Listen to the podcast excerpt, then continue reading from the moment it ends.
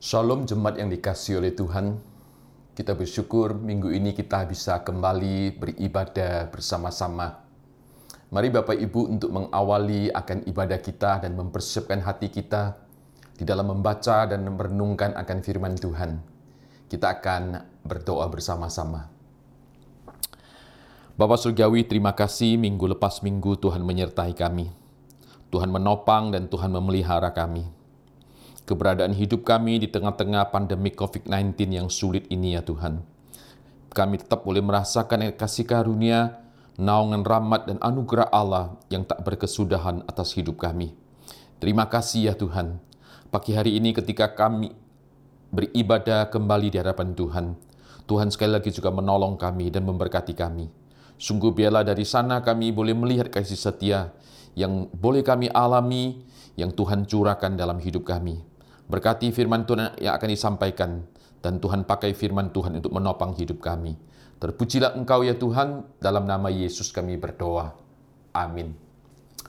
Bapak Ibu yang dikasih oleh Tuhan, dalam kesempatan yang berbahagia ini saya akan membacakan satu bagian firman Tuhan yang terambil dari kitab kejadian pasal yang ke-50 ayat yang ke-20. Firman Tuhan berbunyi demikian. Memang kamu telah mereka-rekakan yang jahat terhadap aku, tetapi Allah telah mereka-rekakannya untuk kebaikan. Dengan maksud melakukan seperti yang terjadi sekarang ini, yakni memelihara hidup satu bangsa yang besar. Bapak Ibu yang dikasih oleh Tuhan, Apakah Bapak Ibu pernah mengalami saat di mana ketika engkau bergumul lalu engkau berdoa, mohon pertolongan dan bantuan daripada Allah atas hidup kita. Kita berdoa seperti kita membenturkan diri kita di tembok. Tidak ada jawaban. Allah seolah-olah diam atas apa yang kita alami.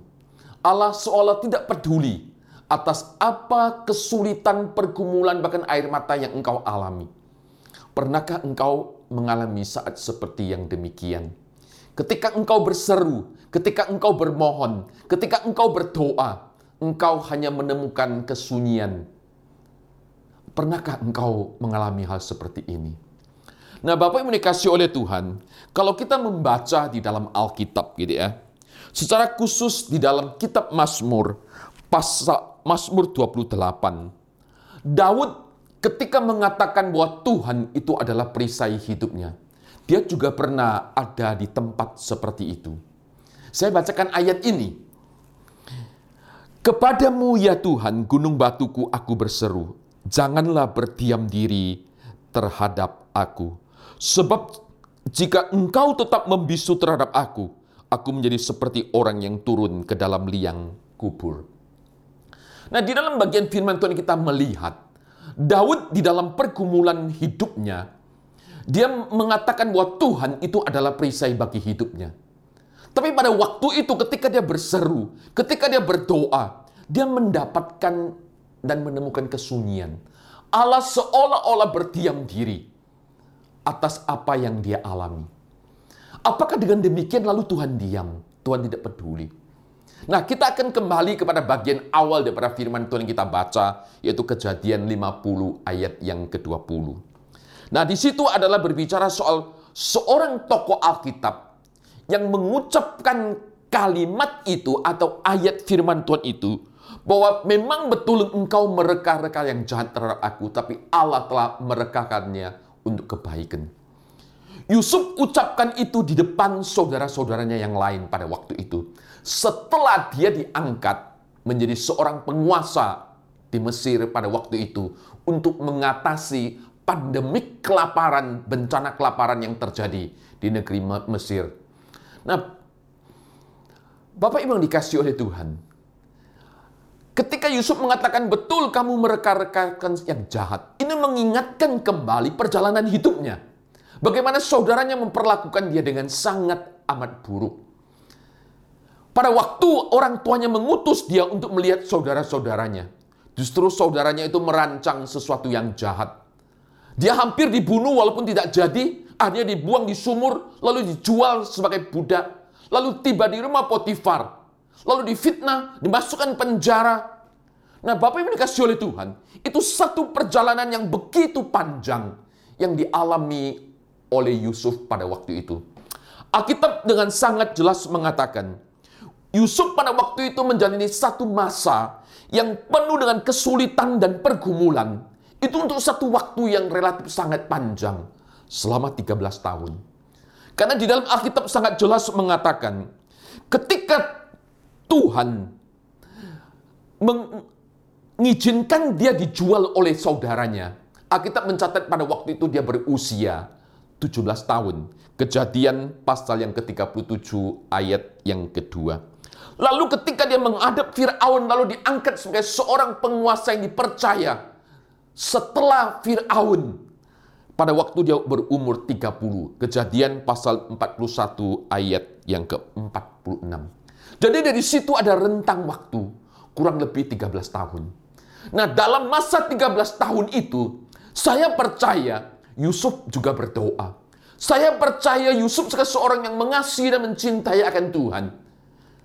Dia juga bergumul. Di tengah-tengah perjalanan hidup yang dia alami selama 13 tahun. Saya juga percaya Yusuf banyak bertanya, kenapa saya difitnah oleh saudara saya? Kenapa saya diperlakukan begitu buruk? Kenapa saya dijual sebagai budak?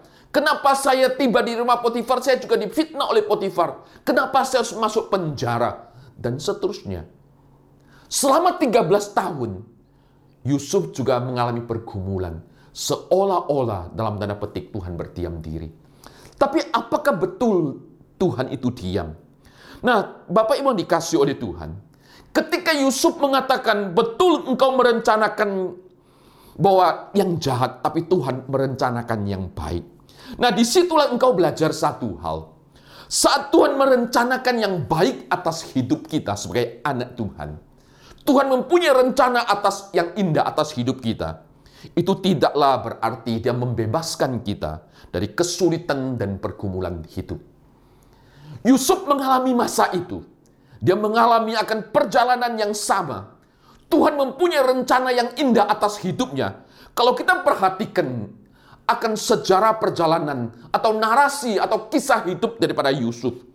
Tuhan itu punya rencana yang begitu indah terhadap dirinya.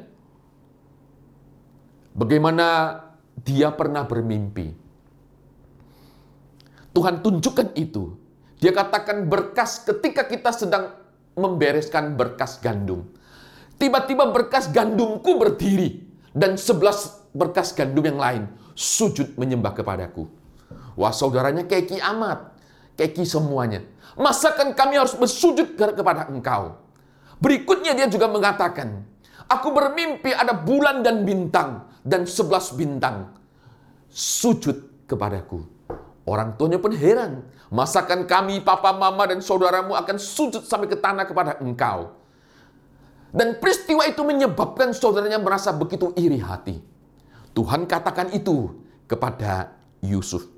Tapi di, engkau lihat, ketika Tuhan mempunyai rencana yang indah, akan menjadikan dia seorang yang begitu besar dan begitu hebat. Tuhan tidak membebaskan dia dari kesulitan yang harus dia alami. Pada waktu dia tiba di tempat yang sulit, saya percaya Yusuf juga boleh bertanya seperti kita bertanya hari ini. Di manakah engkau Tuhan? Ketika engkau mengatakan ada rencana yang indah. Kenapa saya mengalami yang buruk seperti ini? Kenapa saya harus dijual? Kenapa saya harus dibuang dalam sumur? Kenapa saya harus dipenjarakan? Mengapa engkau diam saja? Apakah engkau betul-betul mengasihi dan peduli terhadap aku? Kenapa kita bisa bertanya demikian? Kita bertanya demikian, kita sering kali mempunyai dasar pemikiran. Kalau saya hidup baik, kalau saya hidup setia, kalau saya mencintai Tuhan, maka tidak boleh ada yang buruk yang terjadi atas hidup saya. Semua harus terjadi dengan baik-baik.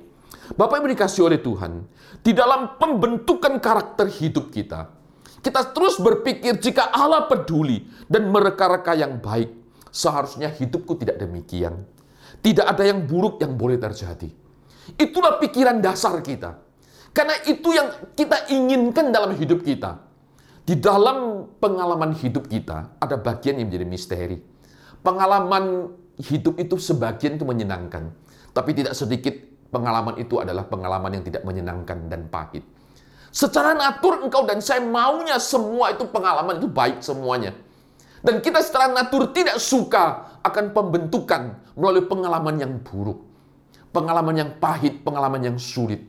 Tapi ada kalanya memang Tuhan izinkan itu. Sebagai satu bagian pembentukan karakter hidup kita. Walaupun itu adalah sulit dan itu mungkin bagi kita buruk. Tapi Allah selalu mereka yang baik. Nah, kita lihat di dalam hidup daripada Yusuf. Ketika dia mengalami hal-hal yang sulit itu, apakah Tuhan berdiam diri? Ternyata tidak. Walaupun dalam dirinya ada perasaan seperti itu, bisa timbul dalam diri Yusuf. Tapi apakah Yusuf sungguh-sungguh ditinggal Tuhan? Tidak. Karena Alkitab mengatakan, kalau engkau baca di dalam kejadian pasal yang ke-39, ayat 2, 21, dan 23. Alkitab mengatakan Tuhan menyertai Yusuf. Tuhan menyertai Yusuf dan membuat dia berhasil. Tuhan menyertai Yusuf dan menjadikan dia kesayangan daripada kepala penjara. Dalam setiap momen yang dia jalani, di masa-masa yang sulit, masa-masa yang penuh dengan air mata, ketika manusia berpikir Tuhan tidak peduli, Tuhan diam, Tuhan tidak berbuat sesuatu untuk menolong dia. Tapi justru Alkitab mengatakan Allah berkarya. Cara Allah berkarya adalah menyertai akan Yusuf di dalam setiap momen-momen yang sulit sehingga dia bisa bertahan di tengah-tengah kondisi yang menyulitkan bagi hidupnya. Dan Alkitab mengatakan, di tempat yang sulit sekalipun Allah membuat dia berhasil. Di tempat yang paling sulit sekalipun Allah membuat dia menjadi kesukaan daripada kepala penjara. Artinya, sepanjang 13 tahun yang dia lalui, ketika dia berpikir seolah-olah Allah diam, Ternyata Allah tidak diam. Allah terus menyertai dan Allah terus memimpin akan perjalanan hidupnya. Nah, kata menyertai di sini ini menarik. Secara literal itu bermakna ada di samping. Ada hadir bersama-sama, bersama dengan ada hadir di antara. Artinya ketika Yusuf dikatakan disertai oleh Tuhan, Tuhan menyertai. Sesungguhnya Tuhan ada di samping, Tuhan ada di antara daripada hidup Yusuf itu. Ketika dia ada di penjara, ketika dia ada di sumur, ketika dia ada di rumah Potifar. Allah ada di samping. Kehadiran Allah tetap dia rasakan. Buktinya di mana? Ketika Potifar ingin mencobai dia, maka Yusuf mengatakan, masakan aku berdosa kepada Tuhan. Artinya begini, Ketika Potifar, Nyonya Potifar mengatakan tidak ada yang lihat, hanya engkau dan aku saja. Tapi Yusuf katakan, masakan aku berdosa kepada Tuhan. Artinya dia sadar Allah itu hadir. Allah ada. Berarti Allah berkarya. Allah tidak diam diri. Nah di situlah kita melihat bahwa kata menyertai ini, artinya Tuhan itu mengontrol. Tuhan itu memimpin. Tuhan menguasai akan hidup Yusuf pada waktu itu. Sehingga di tengah-tengah masa yang sulit, dia terus jalani. Dan dia tahu Allah tidak berdiam diri. Orang tua boleh berpisah dengan diri dia. Yakub yang mengasihi dia boleh tidak berserta dengan dia. Tapi dia tahu Allah tidak pernah meninggalkan dia.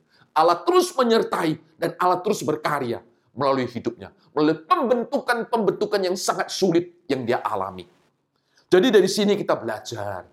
Tuhan bukan hanya menyertai kita, ketika kita ada di padang rumput hijau, ketika kita ada di tepi aliran air yang tenang. Tapi Allah juga menyertai kita ketika kita ada di lembah bayang-bayang maut. Bukankah ini juga yang dikatakan oleh pemazmur? Mazmur 23 ayat yang keempat. Sekalipun aku berjalan dalam lembah kekelaman, aku tidak takut bahaya. Sebab engkau beserta dengan aku. Pada waktu dia ada di padang rumput, Tuhan menggembalakan. Tuhan ada di sana dan Tuhan memimpin dari tepi aliran air. Tapi ketika dia ada di lembah kekelaman, pemazmur juga mengatakan, engkau beserta dengan. Artinya Tuhan berkarya, baik pada waktu kondisi baik maupun pada waktu kondisi buruk. Allah tetap berkarya. Allah tidak pernah diam dan melupakan engkau dan melupakan saya. Allah memberitahu sejak awal rencananya atas hidup Yusuf seperti saya katakan. Di dalam kitab kejadian bagaimana Tuhan menjelaskan dia akan menjadi seorang yang hebat. Dia akan seorang pemimpin. Bahkan saudaranya dan orang tuanya akan sujud menyembah kepada dia. Dan itu membuat saudaranya iri. Tapi Tuhan tidak memberitahu bagaimana proses untuk mencapai sehingga tiba titik di mana dia dianggap sebagai orang yang besar. Tuhan memberitahu dia akan rencana dia, tapi Tuhan tidak sama sekali tidak memberitahu bagaimana proses itu yang akan dilalui, yang akan dicapai oleh Yusuf atau bagaimana Tuhan menyempurnakan kehendak Allah atas hidupnya. Kalau seandainya dari awal Tuhan ngomong begini, Yusuf kamu akan jadi orang besar. Tapi untuk mencapai itu, nanti satu hari kamu akan difitnah oleh saudaramu. Kamu akan ditangkap, lalu kamu akan dijual. Lalu kamu akan dijadikan budak. Kamu akan tiba di rumah Potifar, kamu akan difitnah, lalu masuk penjara. Kalau Yusuf sejak awal diberitahu, mungkin dia akan jalani dengan tenang, dengan santai, bukan? Tapi Tuhan tidak tahu, beritahu. Tuhan hanya beritahu, engkau akan jadi orang besar. Dan Tuhan menyatakan itu dua kali kepada Yusuf dalam mimpi. Tapi Tuhan tidak mengatakan bagaimana proses pencapaian. Nah, pada waktu kita diberitahu bahwa kita akan menjadi orang yang besar. Lalu di dalam perjalanan belum tiba di sana, kita mengalami banyak kesulitan. Kita akan bertanya, bukan? Lu, katanya jadi orang besar. Kok jadi begini sekarang? Kenapa aku jadi budak? Kenapa aku dibuang di sumur? Kenapa aku masuk penjara dan seterusnya? Hari ini persis sama ketika kita berpikir dan bertanya, bukankah Tuhan berjanji memberkati? Tuhan memelihara. Kenapa saya mengalami kondisi seperti ini? Kesulitan seperti ini dan seterusnya. Nah, Bapak Ibu dikasih oleh Tuhan, di dalam Alkitab mengatakan, ada bagian-bagian yang Allah singkapkan. Dan itu boleh kita pahami. Tapi juga ada bagian-bagian yang disembunyikan, yang tidak terpahami. Karena memang betul di dalam rencana Allah, atas kehendak Allah atas hidup kita, ada bagian-bagian yang tersembunyi. Itu menjadi misteri. Nah, kita lihat satu ayat, misalnya dalam ulangan 29 ayat 29. Musa mengatakan yang demikian. Hal-hal yang tersembunyi ialah bagi Tuhan. Allah kita. Tapi hal-hal yang dinyatakan ialah bagi kita dan bagi anak-anak kita sampai selama-lamanya. Supaya kita melakukannya segala perkataan hukum Taurat ini. Jadi dari kitab ulangan 29 sangat jelas. Musa mengatakan ada bagian-bagian yang Tuhan singkapkan. Itu bagimu dan bagi anakmu. Supaya engkau melakukan itu. Tapi juga ada bagian yang Tuhan sembunyikan itu menjadi misteri Allah. Nah di situlah engkau dan saya belajar berjalan dengan iman. Selalu percaya akan maksud rencana Allah adalah yang baik. Allah tidak pernah mereka-rekan yang jahat. Dan Paulus dalam surat Roma pasal 8:28 bahwa Allah turut bekerja di dalam segala sesuatu adalah untuk mendatangkan kebaikan. Walaupun kita tidak tahu ada bagian-bagian tertentu, tapi justru di situlah kita melihat akan ada satu keindahan rencana atas hidup kita. Dalam masa pandemi COVID-19 ini, kita juga mendengar sebagian orang-orang yang mengasihi Tuhan, para hamba Tuhan, mereka terpapar COVID. Ada majelis yang begitu mencintai akan Tuhan, terpapar COVID. Sebagian ada yang ditolong, disembuhkan. Tapi tidak juga sedikit yang akhirnya harus meninggal. Nah, mereka yang ketika harus berpisah dengan orang-orang yang mereka cintai, mereka terus berpikir, kenapa suami saya atau istri saya atau anak saya, orang tua saya yang begitu mengasihi dan mencintai Tuhan. Kenapa dia harus mengalami akhir hidup yang begitu menyedihkan? Nah, inilah yang disebut dengan bagian yang tersembunyi. Kita tidak tahu maksud Allah di balik kesemuanya ini. Yusuf ketika awal dijual, saya percaya juga juga tidak mengerti. Tapi dia baru bisa mengerti setelah melewati masa 13 tahun. Satu masa yang panjang. Di dalam perjalanan hidup kita, ada kalanya rahasia itu tetap tersembunyi. Sampai kita tutup mata, tetap kita belum tahu. Tapi begitu kita buka mata di hadapan Allah, Allah akan nyatakan, Allah akan bukakan semua yang tersembunyi. Kenapa kita menjalani masa-masa yang penuh dengan kesulitan ini? Bapak Ibu yang kasih oleh Tuhan, Yusuf ketika dia mulai dijual, dia belum tahu juga 13 tahun ke depan bagaimana. Tapi dia jalani dengan penuh keyakinan, dia jalani dengan penuh iman bahwa Allah adalah Allah yang merekakan sesuatu yang baik. Baru-baru ini saya membaca sebuah artikel gitu ya yang berbicara tentang Craig Kinner. Craig Kinner ini, ini adalah seorang anak Tuhan yang hebat. Dia seorang ahli Alkitab, ahli Biblika. Dia juga seorang apologet yang baik. pada usia relatif yang masih muda, dia sudah begitu mengasihi Tuhan dan melayani Tuhan dengan sangat baik. Satu hari singkat cerita, istrinya yang dia cintai ternyata berselingkuh dengan teman baiknya. Kiner ini terus berjuang bagaimana mengampuni istrinya, memulihkan dia untuk membawa dia kembali. Tapi istrinya menolak. Sampai akhirnya istrinya menggugat cerai dia lalu kawin, lari, pergi, kawin dengan teman selingkuhannya itu. Nah, pada waktu Krikener ini, Krikener mengalami pergumulan seperti ini. Dia merasa begitu terpukul. Dia merasa begitu depresi. Dan dia tidak habis berpikir, kenapa Tuhan izinkan ke semuanya itu. Sehingga dia sempat mengucapkan satu kalimat seperti ini. Tuhan, selama ini saya setia melayani panggilanmu. Tapi kalau seperti ini harga yang harus dibayar, saya tidak sanggup. Bukankah kalimat ini juga sering kita ucapkan? Tuhan, saya sudah setia melayani Engkau. Kenapa saya mengalami kondisi seperti ini? Saya tidak sanggup dan saya tidak kuat. Di tengah-tengah kondisi seperti ini, Craig Kinner juga tidak menemukan jawaban. Seolah-olah Tuhan diam. Apakah Tuhan sungguh diam? Ternyata tidak. Sampai satu titik depresi yang begitu hebat.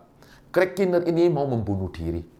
Pada waktu dia berpikir mau bunuh diri itu, dia sempat ketemu dengan seorang penatua yang melayani bersama-sama di satu gereja. Penatua itu menasehati Kriegner dalam pembicaraan dia mengatakan satu kalimat seperti ini. Jika kamu terpikir untuk bunuh diri karena perceraian, ingat keadaan di neraka jauh lebih buruk dibanding dengan penderitaan yang kamu alami sekarang. Kalimat ini menyadarkan kembali daripada Craig Kinner. Sehingga dia kembali berbalik kepada Allah. Di tengah-tengah ketidakmengertiannya ketika Tuhan berdiam diri. Ketika dia mengalami tekanan-tekanan yang berat, istrinya menceraikan dia. Dia membutuhkan support daripada teman-temannya. Tapi justru kalangan gereja pada waktu itu, teman-teman yang ada, justru mengatakan demikian. Tidak mungkinlah istrimu bercerai kalau kamu tidak ada yang salah. Karena hidup dalam rumah tangga pasti suami istri itu mempunyai andil. Dia merasa begitu tertekan dengan kalimat-kalimat seperti itu. Bukankah engkau dan saya juga mengalami hal yang demikian juga bukan? Ketika kita mengalami kesulitan, kita membutuhkan orang lain mensupport kita. Justru sering kali kita mendengar negatif, mendengar kalimat cemoohan, mendengar kalimat penghakiman. Itu terus membuat Krekiner depresi.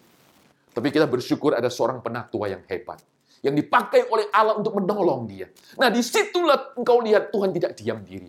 Tuhan bekerja melalui hidup para penatua itu untuk menolong Krekiner ini. Di situ dia bangkit kembali. Dan mulai kembali datang kepada Tuhan. Dan mempercayakan hidupnya dan masa depannya kepada Allah. Singkat cerita, akhirnya Krekiner melanjutkan studi doktoralnya di satu universitas yang sangat terkenal dan dia selesaikan dengan sangat baik. Nah, di situ dia ketemu dengan seorang perempuan yang lain yang bernama Metelin. Nah, di situ dia membentuk satu keluarga yang baru. Nah, Craig di kemudian hari dipakai oleh Tuhan. Dia menulis banyak buku, bukunya menjadi acuan banyak seminari, banyak dosen yang memakai, banyak mahasiswa teologi yang memakai, dan memberkati banyak orang suami istrinya yang sekarang ini begitu mengasihi dan mencintai akan Tuhan. Tuhan tidak pernah salah, bukan? Jika hari ini kita mengalami banyak hal yang sulit yang terjadi atas hidup kita, yang membuat kita kehilangan kenyamanan untuk sementara, percayalah bahwa Tuhan tidak diam. Ia punya rencana yang indah bagi kita. Mungkin untuk saat ini kita belum mengerti. Saat kejadian itu terjadi, kita tidak mengerti. Kenapa seperti ini? Bapak Ibu yang dikasih oleh Tuhan, ketika saya sedang menyampaikan bagian firman Tuhan ini, saya juga mengalami kesulitan. Saya juga bergumul, saya juga bertanya, kenapa saya mengalami tekanan-tekanan yang begitu berat tentang kehidupan secara khusus untuk kesehatan daripada semua. Kenapa begini? Saya terus bergumul apa rencana Allah di balik kesemuanya itu.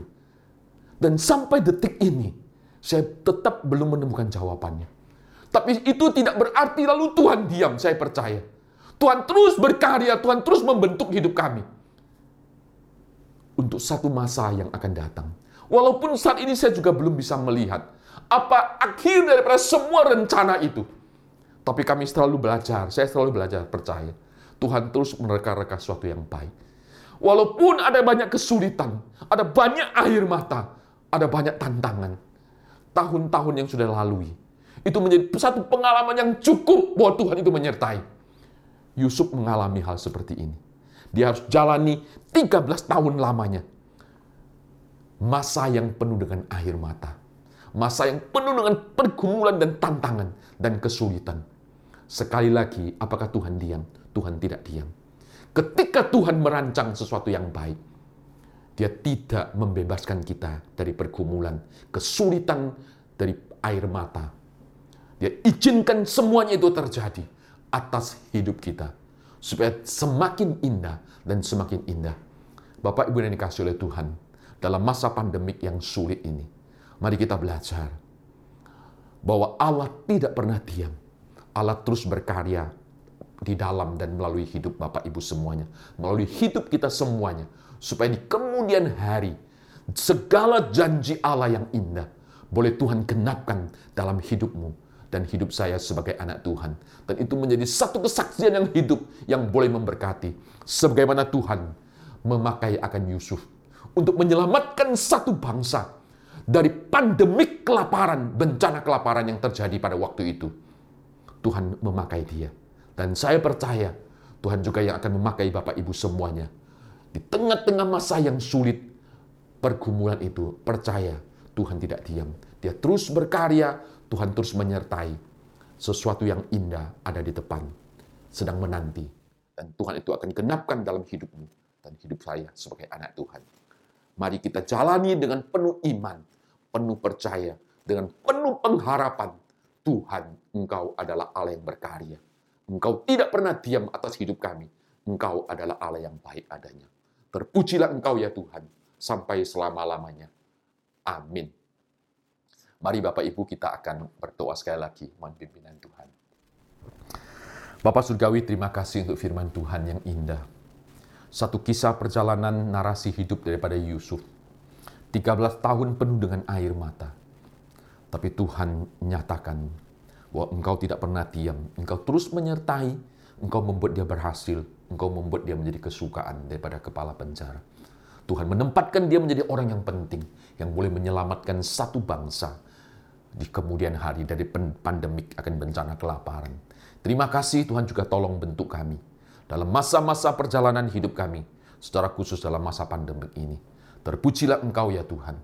Singkapkanlah itu, nyatakan itu. Di dalam nama Yesus Tuhan kami, kami berdoa dan mengucap syukur. Amin. Tuhan memberkati Bapak Ibu semuanya. Shalom.